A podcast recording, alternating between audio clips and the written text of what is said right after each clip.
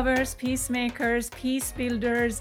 Welcome to Peace Mindedly. I am Sarah Jamshidi, and we are doing another episode with another amazing author for, for Peace Mindedly.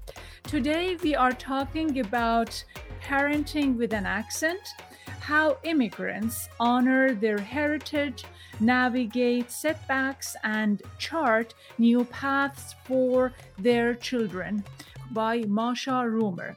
If you are like me or like our authors, although I have to confess that I believe our authors, at least to my ear, do not speak uh, uh, the, the language, English language, with too much accent, unlike myself. But if you are like us, you want you want your kids to learn about your language and your tongue. So then uh, you can use the language as a vehicle to transport culture, traditions, and the values that is really dear to you within your own within your own culture, the culture that you've grown up as I was reading the book and and I learned that our author really wants to wants her kids to learn more about Russia and about Russian culture, everything about Russia. Although I must say that there is uh, so much going on. I mean, we are bombarded by the news about Russian invasion of Ukraine. Our guest also has uh, foot, uh, footsteps uh, within Ukraine. Uh, lots of of Russia and what's happening in the Ukraine. And nevertheless, all of us know that Russia did not created by Putin and it's not going to be dis- disappeared after Putin is gone. So this is an ancient country with ancient history, ancient culture, and it's going to survive and uh, and move on as many of the other uh, other cultures and other countries. Russia is not the only culture uh, Masha talks about. They are Iranian culture culture, Korean culture, Chinese culture, Indian culture, many other culture that she touches in, in her book. Masha Rumer is an award-winning journalist and freelance writer. Her work has appeared on New York Times, the Washington Post, Quartz, the Moscow um, Moscow Time, again my accent, Moscow Time, and many other publications. In this book, Parenting with an Accent, Masha shares many ways immigrants honor their heritage and identities. She talked and interviewed with more than 60 people, some of them experts, but mostly parents, uh, to figure out how she can help herself to reconnect with her kids, with her children, and connect them to this beautiful Russian culture. I am bringing Masha to our screen. Hello, Masha. Hi, Sarah. Thank you so much for having me on your podcast, Peace Mindedly. It's an honor to speak to you. Absolutely. It's an honor to have you. Masha, what would you like, love your kids to learn about Russian culture? It's gosh, it's it's really has changed a lot in the past three months. Uh, obviously, it's impossible to not talk about Russia's invasion of Ukraine. Um, so my family is actually uh, is part Ukrainian. Half of my family has lived in Ukraine for generations. I was born in Russia. Uh, my relatives now, many of them are were born in Ukraine too, and actually some even had to evacuate and flee Ukraine um, when the invasion began. So they had to run away with their family and their and their child. So it's it's and my family who currently that currently lives in Russia is actually some of them have been arrested and and jailed for the protest. So that I mean I, I wanted to just put it out there because it's such a tremendous traumatic and uh, difficult time. Um, I'm hoping that the war will end soon and Ukraine starts to rebuild herself as soon as possible. Um, but um, my what I what I would really like my kids to take away from my culture is obviously not this. Um, although we talk about the war very openly since it began, um, and they've been participating in fundraising, which I'll mention later. Um, I'd like them to know the language of my ancestors um, and to be able to speak it. I'd like them to respect the family and the elders. I'd like them to know the food that's, you know, both Ukrainian and Russian um, that I grew up with, and to feel connected to so many people that came before them that they've never even met before, whether they live in Belarus or Ukraine or Russia right now. And hopefully, in more peaceful times, they can get to do that. Yes, hopefully more peaceful times. Masha, do you think that they can learn any of this without learning Russian language?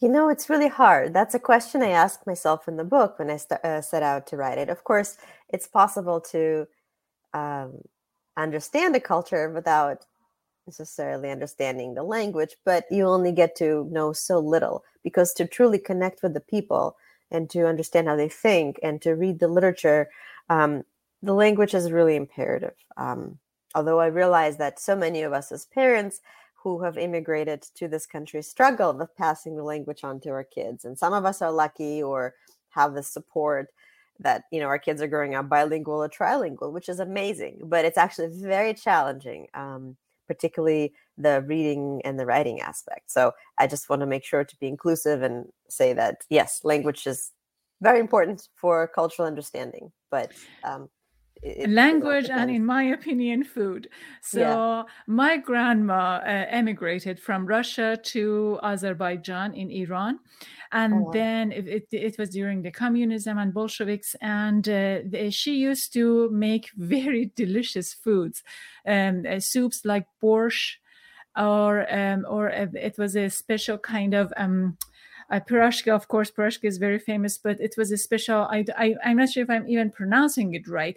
It, it, she she called it khingar or khinger, and then it was with like a dumpling, a Russian dumpling, and it was absolutely delicious. I mean, from the start to the end, um, they're very labor time consuming, but at the end, very delicious food. So, what is your favorite dish in Russia, and what is your favorite dish in in Ukraine, and how do you say them in Russian? Well, that first of all, I didn't realize that that's your background, um, Sarah. That's great. Um, my favorite dish.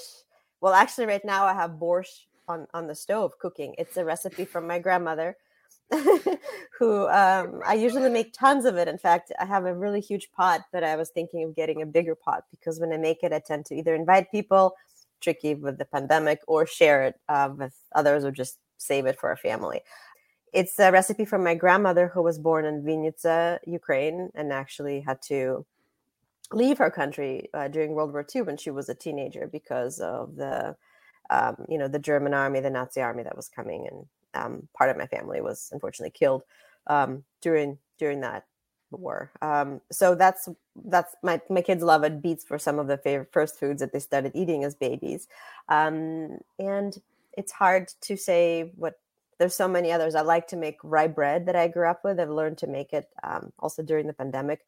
My grandmother also taught me how to make uh, pirashki, which are, like you said, the, the intensive kind of dumplings that you, you know, that you bake. But also there's a version called pelmeni or vareniki, which is Ukrainian. That just depends on the shape and the filling. I tend to just buy them. I don't have the time to make them. But food is incredibly important. Tea drinking, it's it's very important for my family as well. Yes. Uh, what is the beet test? Chapter oh, three. Oh my goodness. Since we're talking about beets. the beet test. Um, that so beet test is the name of one of my chapters. In fact, you probably it's hard to believe, but it's it's a chapter about dating and relationships. um, in the chapter, and the book itself describes my own journey as an immigrant and as a parent in America, having come here when I was 13 as a refugee from the former Soviet Union. Um, and when I, you know, when I became, when I started dating, I was um, kind of trying to figure out, you know, who who would I get along with. And one of the things that I did is so unintentionally is for me, for me, food was really important. So I would invite at some point people to try the food that I grew up with. Um, and uh, sometimes people kind of made fun of it and uh, I found that a little bit offensive. I mean, obviously, you don't want someone making but fun of your culture. pass test did not pass. No, fail. but it's it's not just about the food, right? Because there are many things that we find strange, and you know, maybe about other cultures. I still cannot eat the peanut butter jelly sandwich. My husband thinks it's a meal. But you not. did, you did with your kid at some point when he was she she was uh, he, is it? I'm sorry, but she was refusing to eat yeah. the dinner and then wanted to to eat peanut butter jelly, and you joined her. I did. It's actually it's I'm slowly warming up to it. I'm not, yeah, but but it, it, took me a while. I think usually I grew up in a culture where soup is like a soup can cure any ill. It's almost like a medicine. So it has to be hot. You have to serve food as a first course. I mean, the soup and then everything else. But like a sandwich is something you eat, right? As I grew up in Eastern Europe, like when you're going like hiking, maybe, or when you're doing some manual labor outside and you can't get some hot food. Um, mm-hmm. So that to me took some time getting used to. But going back to the beet test, food mm-hmm. is very important in my culture because um, people in the Soviet Union uh, were growing up uh, with lots of scarcity. Um, my family growing up in Ukraine went through you know famine called Holodomor in the 1930s when Stalin basically starved millions of Ukrainians. Unfortunately, millions perished uh, by taking away their grain. So my family's lived through that. Um, then obviously there was World War II. Um, I had family that lived in Leningrad during the siege, where you just had a few ounces of bread per day, and also because the, the city was surrounded uh, by the Nazis and all the food supplies were cut off. And later, even growing up, I remember food was so cherished because that we didn't really have a lot of it. We saw we had this cookbook that had these scrumptious images, drawings of recipes, but you couldn't buy those things at the store. Um, so we had a lot of you know beets, potatoes, onions, uh, bread that we used, um, and we had to ration it, and sometimes even have coupons to make sure that we had enough. Um, so to me, this ability to have respect for the food and the work that goes into it and the innovativeness is really important. So the beet test kind of somewhat jokingly goes through that. How people made fun of it, and eventually I took my husband to a Russian restaurant in New York and Manhattan, and then I'm not going to give away too much, but but we are married. In fact, today's our anniversary, so oh, needless to say, he passed the test. Right? He passed the test. Right. amazing! Congratulations for your anniversary. Thank you. Excellent. That's amazing. So, but yes, I know that he passed the test, and uh, and it, his response to uh, was very shocking to you, and of course, he passed the test. I'm I'm not going to give out the details because it's a very delicious, uh, delicious chapter, chapter second, chapter two. Uh, here's uh, here's my question. So, at least um, I would say that uh, I, I speak uh, English with an accent, and now I am in this kind of more confident capacity to laugh at my accent. Or when we, I am in a group, I say that, oh, you didn't understand this, ho, ho, ho. So I'm, I'm just uh, repeating this same sentence. Or my daughter comes to me and corrects me for the for the wrong pronunciations, and I'm I'm I'm okay with that. But at the end, I tell their I tell her, sweetheart, at least I speak speak another three languages and you don't. But uh, you, right. she does she does she does she, she speaks um, farsi but she speaks farsi very fluently but only one more language. But here's my my take. Would you believe or would you think at least it's my impression that after george floyd and after the murder the united states not entirely but has become more cautious about their attitude towards um, others towards other people. We have lots of diversity inclusion department had opened up in many agencies, many government capacities in many companies. I'm not I'm, I'm not going to go into detail to explain whether or not this is really effective or for just a marketing piece.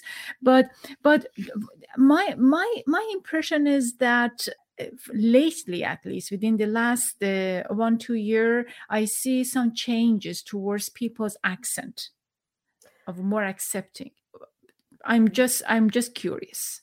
Oh so i i really love this question sarah and, and, and there's obviously so, so, much to say and to talk about here. Um i'd like to think yes uh, there's conscious change on behalf of you know companies you know organizations and just the way the people's mentality to be more open um, and not to have this you know the mentality that tends to be more you know white protestant uh, kind of middle class mentality that's been um, i would say the norm for uh, when we talk about assimilation or acculturation since you know since people started coming to the united states even you know we have even in the 18th century, you know, Benjamin Franklin was railing against the Germans because they had, you know, they looked different to them and they spoke a different language and had different customs. He said they were bringing their worst uh, people. So this kind of mentality of um, cautiousness and some discrimination against difference is including towards immigrants has been part of american history but at the same time there there has been a change a positive change i'd like to think people are making conscious effort um, to be more open um, i have an accent too and certainly when i moved here i had some backlash against me and my family experienced that too and um, I for for a while even hid that I was an immigrant and tried to hide that I speak another language. Um, but then eventually I kind of took ownership of it. Yes, I have an accent. yes, I'm from somewhere else. Um, and it's something that I'm proud of. And even writing this book made me more proud. Yes, what I really like about the book and how you are explaining uh, all of those issues is its um, research and its uh, background about what's been said and then there is a story about the information or story personal story of people that you are talking with. So i wonder which one of the stories that you really really enjoyed? Oh it is so hard to answer because as you mentioned i spoke to more than 60 people for this book. Uh, most of them are immigrants. Most of them are parents although not all are parents. And to be honest, I treated every interview as almost like a child. I coddled it. I've listened and reviewed my notes over and over. I wanted to make sure that the name appears the way they wanted to appear because some of the names have been changed uh, for to protect the privacy of the person, and it says so in the very beginning of the book. Um, but not all names. It it all depends on what the person chose. I I really just so I mean so so many um, for example, one story that really resonated with me was um, a girl who came from Iraq. Uh, she is of a Chaldean faith, uh, so she's Christian, and she described to me how she settled with her family in outside um, of Detroit, which is a home to a large Chaldean population, and she experienced the bullying um, when she came. She remembers even being confronted at a supermarket with her mom for speaking Arabic. The woman was angry. I think it was just one of the examples. Like, why are you saying this? Why are you speaking this language? We're in America now, so why don't you just shape up and speak English? Um, and it's not that they didn't speak English. I mean, her mom maybe didn't, but her father did, and they made a really conscious effort to speak the languages to their children because that's what made them fluent. So that was incredibly heart wrenching. I've spoken to a man who was from Mexico, married to a white American woman in Utah who works as a nurse. And he described some of the discrimination he's experienced, except he didn't want to really talk about it. He'd start talking about it and then just say, oh, but it happens to everybody. Oh, but it's not a big deal. Or, oh, it's okay. You know, this tendency we have to, of kind of not wanting to make a splash, not wanting to recognize those complex experiences and feelings. But his wife would then jump in and say, well, actually, no, this was a problem. And this is exactly what happened. Yes, I, I remember Amira, then yeah. that how her Amira. dad really made a very conscious choice of only speaking Arabic at home. Yeah. And then later she wanted her kids to be fluent in both languages and then not just carry many of the stereotypes uh, or many of the behaviors that uh, is um, uh, predominant within the culture. So, uh, can you tell me about Amira? What happened to her? Yes. So Amira was uh, the the woman that I mentioned who lived who who came from Iraq when she was. Um, oh, this is the same. This is toddler. the same person. Uh-huh, yes. Uh-huh, so uh-huh. she she says she she honors her. I mean, she honors her family. She is a big part of the community. Um, and Amira is not her real name. I'd use that for to protect her identity, and that's what she asked me to do. Obviously, when she grew up, she realized that she you know, she identified with feminist ideals. Um, she considered herself a feminist and a liberal. There came a time, as happens, I think, for a lot of parents of young kids, that we had, she had to find uh, childcare for her daughters, and that's when she had the option of, you know, choosing a daycare near home, an American daycare, uh, because possibly, you know, it's it's hard sometimes to find availability or even access to childcare is from our culture or she could leave her kids in the care of her parents, who at that point were no longer working and who said, We can watch your kids, which, which is great, right? It's, you know, you transmit the culture that way, you don't, you trust them, you know what they're going to do. Um, it's free, which is also nice. Um, and you just, this is, the, the kids stay with the family. A lot of, um, you know, kids grow up like parent, grandparents have been caretakers for generations for, for millennia for so many families around the world but she um, hesitated because she did not appreciate or approve of some of the practices that she saw in her community where she felt women were not you know were being demeaned uh, she was not allowed to date or wear makeup when she was younger but the young men could do that and if they were dating that was considered fine but for a girl it was a huge taboo and she did not like eating last at the table after the men um, those types of examples and she explained this to her daughters but she decided you know i'm going to send them to preschool that's american instead of um, having the, the, the her parents watch the kids and pass those values to her. So as a result she you know she's raising them with her values and beliefs very progressive but at the same time she is you know kind of heartbroken or at least upset that they're not as fluent as, as she would would have wished they were in in arabic and yes very good. You are watching and listening to Peace Mindedly, a podcast featuring peaceful bridge makers. For this hour, we are talking with Masha Rumer, author of Parenting with an Accent. To listen to this um, show and to watch the show and to learn about this show and uh, our conversation with Masha, go to goldtoon.com. And this is the season five of Peace Mindedly that we are putting together uh, the programs and episodes for you to listen. In her book, Masha writes, There is no formula for raising immigrant kids or for rebuilding a home from scratch in the new lands arriving to California with her family as a teenager from the so, uh, former Soviet Union. It was during the early 1990s. She digs in, in the book, she digs in and tells the stories of immigrant parents who make choices to raise their children in the United States and to teach the language, uh, the, their, their native language to their kids.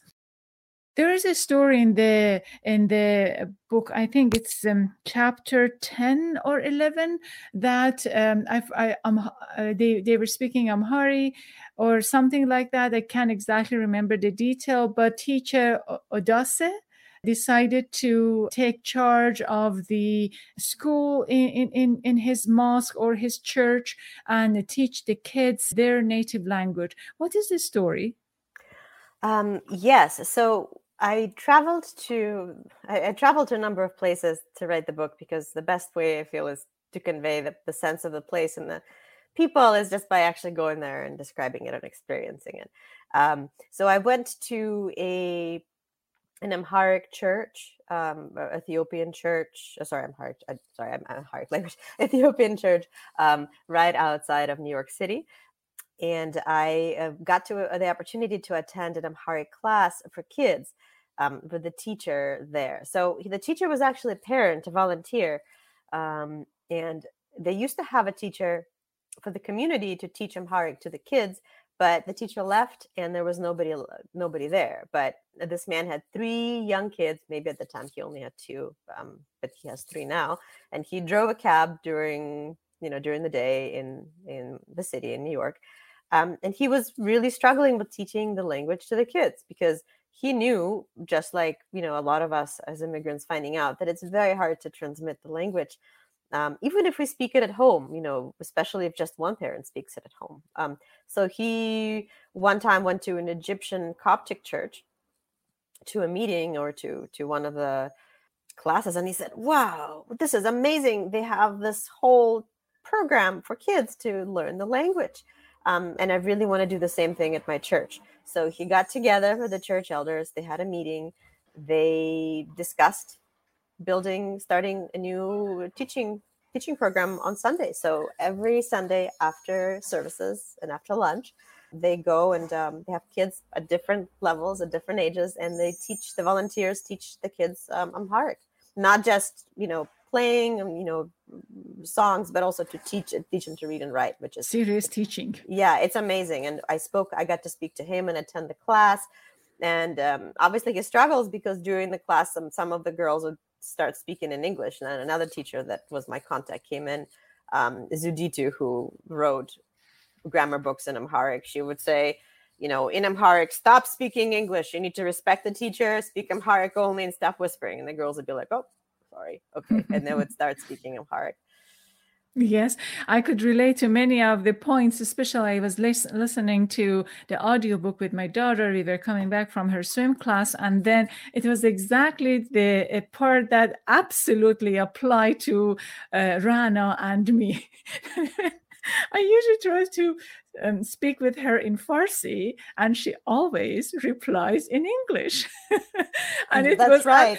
And it, it was very interesting. It was we were listening to a part. I think it was chapter nine that we were listening to and it was exactly this this phenomenon that uh, mm-hmm. the, the, the the mom was uh, speaking with the kid in their own language i think it was korean and then the kid was uh, answering in in english so it was it was so delicious in chapter 8 you are offering some solutions so can you tell me about the solutions you're offering um, yes. So the, the book, is, as you mentioned, is, is not just about language, but language is a huge part of transmitting our culture. And I spoke to, I read a lot of, um, you know, research and books about bilingualism, and I um, interviewed some bilingualism experts or um, trilingual speech therapists and uh, researchers in psychology, including including actually the professor up in Canada who came up with the with the idea or with the research that showed that kids who are bilingual have better ability to focus and multitask and the fact that older bilingual adults can stave off dementia and alzheimer's for several years um, if they are bilingual. So i mean the tips are it's very easy to speak of the tips. It's, it's about implementing them. The most important thing of course the most important thing is um, need to create the need for the child to speak that language. For example, if they speak just to us, they know we'll understand English, and they'll be like, "Okay, why should I try speaking, you know, whatever language if if I can get what I need just in English?" The other thing that's really important, in addition to need, is exposure. Um, being exposed to it. So just occasionally for a few minutes speaking that language is not enough. Um, the child has to be exposed to it in the home, preferably outside of the home and the community as well. Uh, which I know is hard, especially when we sometimes are the only purveyors of that language and there's nobody else to speak it, right? Uh, to uh, Masha, I'm gonna I'm gonna let our audience to basically learn about the other solutions themselves yeah. by buying the book. Great. it's all in there. so if you really want to learn about what are the solutions that Masha, it's a research, very well done research. So if you want to learn about more solutions, you need to buy the book Parenting with an Accent. What are you leaving out of the script that you wish you could include and you are not including? Um, well, it was very hard to, I had hours and hours of research, uh, interviews, and obviously my own stories, it was hard to find the right balance because I didn't want it to be just about me. Um, a lot of it was very painful to write about. You know, my experiences with discrimination. What, which give me some examples, at least well, one or two examples. Sure. Yeah. I, I mean, there was. I mean, I I grew up. You know, my family has experienced hostility um, for many generations for being Jewish in the former Soviet Union. So, you know, denied work. I've, you know, called names like beaten. Yes, uh, a lot of times, mm-hmm, and mm-hmm. so it's uh, that was tough. Um, also, you know, there's obviously it was I, I described some of my experiences as a teenager adjusting to the country um, and really missing the the only place I called home until I was 13. So that adjustment was fairly tricky for me. I, I described it a little bit, and from my conversations, it seems like many people, and especially teenagers, as research actually shows, have a hard time um, adapting. You know, obviously harder than kids, and sometimes even emotionally harder than adults. Um, and at the same time, obviously, the book came out right before Russia invaded Ukraine. Um, I mean, I don't know how I would have how I can make any more clear the fact that Um, I honestly, don't support the war in any way, and it's it's just no, terrible. no. I mean, for me, at least when I was reading the book, uh, I I really didn't make any connection yeah, between Russia and Russian culture and Ukraine. This is this is our way of, at least in the media, because we are so yeah, bombarded by too many information that um, eh, we are just swimming in misinformation.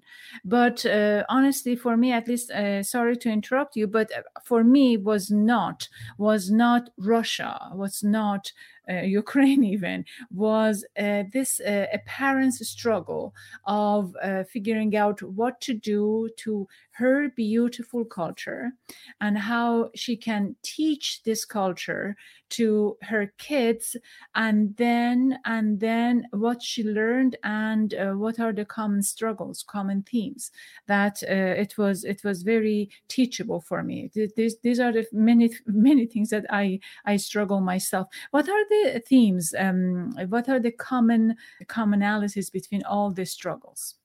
So there were so many commonalities that I found that I wasn't really even expecting to find. I feel like the book was a learning opportunity for me for me the most as I was writing it. Um, and just to to give you an idea, there are 20 pages of small print of footnotes at the end. So um, yes I did quite a bit of uh, kind of geeking out on the research and sources.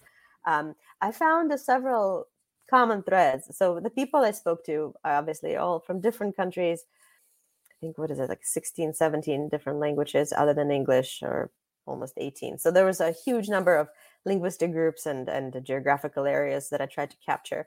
Um, obviously, every immigration story is different, but I did find some commonalities. One is that all of us really want to transmit something from our culture. For many people, it's you know language. For some people, it's maybe honoring the family. For others, it's you know the food or the the holidays or the festivals. Um, but whatever that might be, we often feel uneasy about our decisions and sometimes even plagued with guilt about not doing enough or you know depriving ourselves or our children of the the American way of life if we do that. So it's always kind of a balancing act, at least for some time.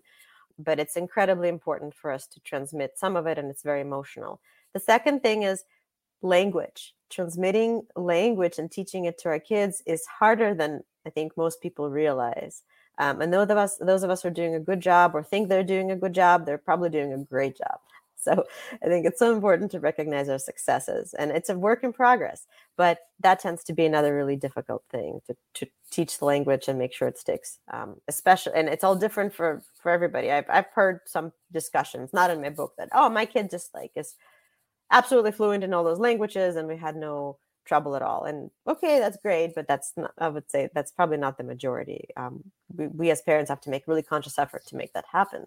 Um, and Mhm. the third thing is, as immigrants, we tend to carry a lot of, um, don't want to u- overuse the word, but traumas, um, you know, that we've inherited from our culture, from wars, from oppression that maybe our ancestors have experienced. Um, the fact that the, the act of leaving is very traumatic. It's it's like losing a loved one in a way, especially if we lived a certain lifestyle and uh, you know know a certain way of life, and we've had to abandon that.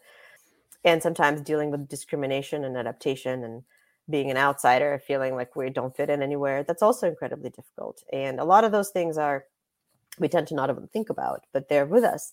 And I, I find that very healing to be able to discuss it and to process it. And certainly even talking about it with people brought out a lot in them. I've had people follow up with me by email or by phone and add something else to their story or say how it's impacted them. Just the ability to talk about it. Mhm. Very good. I think I cut you off when you were talking about what you left out of the book. Oh, yes.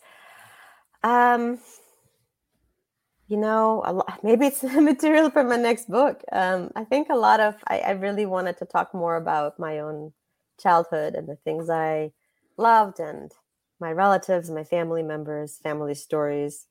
Um, and a lot of it was also, you know, the, the trauma, the growing up um, in times when, you know, the country was poor and controlled by central government. And, you know, there are a lot of things I don't like about, you know, bringing up children in a way that sometimes you know that's considered punishment is considered to be okay harsh punishment you know harsh discipline. I think that's true for a lot of very traditional cultures. Um, so that's not something that um, i appreciate necessarily and that's i didn't go into it too much in my book but that's something i try to you know make different choices about as a parent here in america. Mm-hmm. excellent. Very very good. Um, is there what do you, are you working in any project in next project next work? You know right now i'm just working on essays which have been kind of, kind of challenging but i do want i have some ideas a couple of ideas for books but they're they're still they're still crystallizing. Yeah. what what are the what are you working on right now? Essay you said? Yes a couple of essays and i keep i mean a lot of them are also you know personal essays about my childhood there are some pieces about my family and obviously about Ukraine um, and the war. Um, so it's it's been really difficult to write during this time in particular because my family is affected. But another thing I've been working on that's not a book is my my daughter has been making. Um, I taught her how to make friendship bracelets, macrame bracelets. Here's one example. And the first thing she said is, "I want to make those to you know to to help Ukraine." And so she's been making them um, for for this Ukrainian nonprofit that works on the ground and she's been raising money for their cause. I've been kind of excellent. So what is uh, do you do you would you comfortable to in, in telling me your your your kid's name? Leah? Well leah is the name of the book yes. Oh okay. Yeah, so but, if, but if it's you... actually but it's actually my grandmother's name. I this ah, was okay. a way to honor my my grandmother. So it's I see. it's it's not exactly but leah yeah. So she is she's eight years old and um yeah we're we're donating it to this wonderful nonprofit that I know. I have friends of friends that they're involved in it, and they're called the Ukraine Trust Chain. So she's Ukraine already Ukraine Trust Chain. Trust Chain, yes, and they do amazing work on the ground for all volunteer run. Um, yes, she's raised three hundred fifty dollars already, and we're working on some more bracelets. Uh, Excellent. Ukrainian flag colors. Uh-huh, so that's that's uh-huh. kind of in lieu of the book for now. Just weaving weaving bracelets instead of stories. Excellent. Excellent. Where can we find you and the book? Do you have any social media handles? Yes, so I'm on Twitter at uh, Masha DC, which is spelled M A S H A D C, as in Washington DC, even though I don't live there anymore. Um, I have a website, my first name, last name.com. There's my writing and some appearances that are coming up. M A S H A R U M E R um, that's I think I'm also on Instagram that I started just a few months ago. Um, my first name and last name. Mm-hmm. Yes. Very good. Very good. Excellent. Um, stay put with me. You are watching and listening to Peace Mindedly, a podcast featuring peaceful bridge makers. For this hour, we were talking with Masha Rumer, author of Parenting with an Accent How Immigrants Honor Their Heritage, na- Navigate Setbacks, and Chart New Paths for Their Children. There is, I mean, it's a long subtitle, but I liked the subtitle because really helped, really helped me to imagine what I'm going to read in the book and then made my uh, heart warm because this is the kind of issues that I am dealing with myself as a mom. If you are an immigrant mom who really want to pass on your heritage and uh, your culture to your kids, there are some very good uh, recommendations and to do things that you can do as well as a story. It's not a guidebook uh, to just give you in, in-depth information about how to go about. At the end of every program, we, we ask our guests to talk about something meaningful about peace, kindness, and compassion. And here I'm going to ask Masha to tell me something about peace, kindness, and compassion, whatever you would like to share. Ah, peace, I think peace, kindness, and compassion um, is starts at home. Um, we teach it to our kids um, in a way, I would say it's even more important than language and cultural transmission is to teach them what's going on in the world and to, you know, understand hostility, understand it to the best ability, you know, bad treatment of people and of countries and to, to stand up to it. So I think that starts at home and it's really important to pass that on to them and to be able to treat each individual um, see the beauty in each individual and not to make blanket generalizations because they can lead to problems in society and, and wars as we're seeing. And obviously, I'm really hoping and praying that the war in Ukraine um, stops as soon as possible and uh, people there can live in peace. Inshallah, as we say in Arabic. Thank you very much for the conversation. I, I appreciate Parenting with an Accent is the book by Masha Rumer. Thank you, Masha. Thank you so much, Sarah. Thank you for having me. It's been a pleasure talking to you. Absolutely. Khoda Hafiz.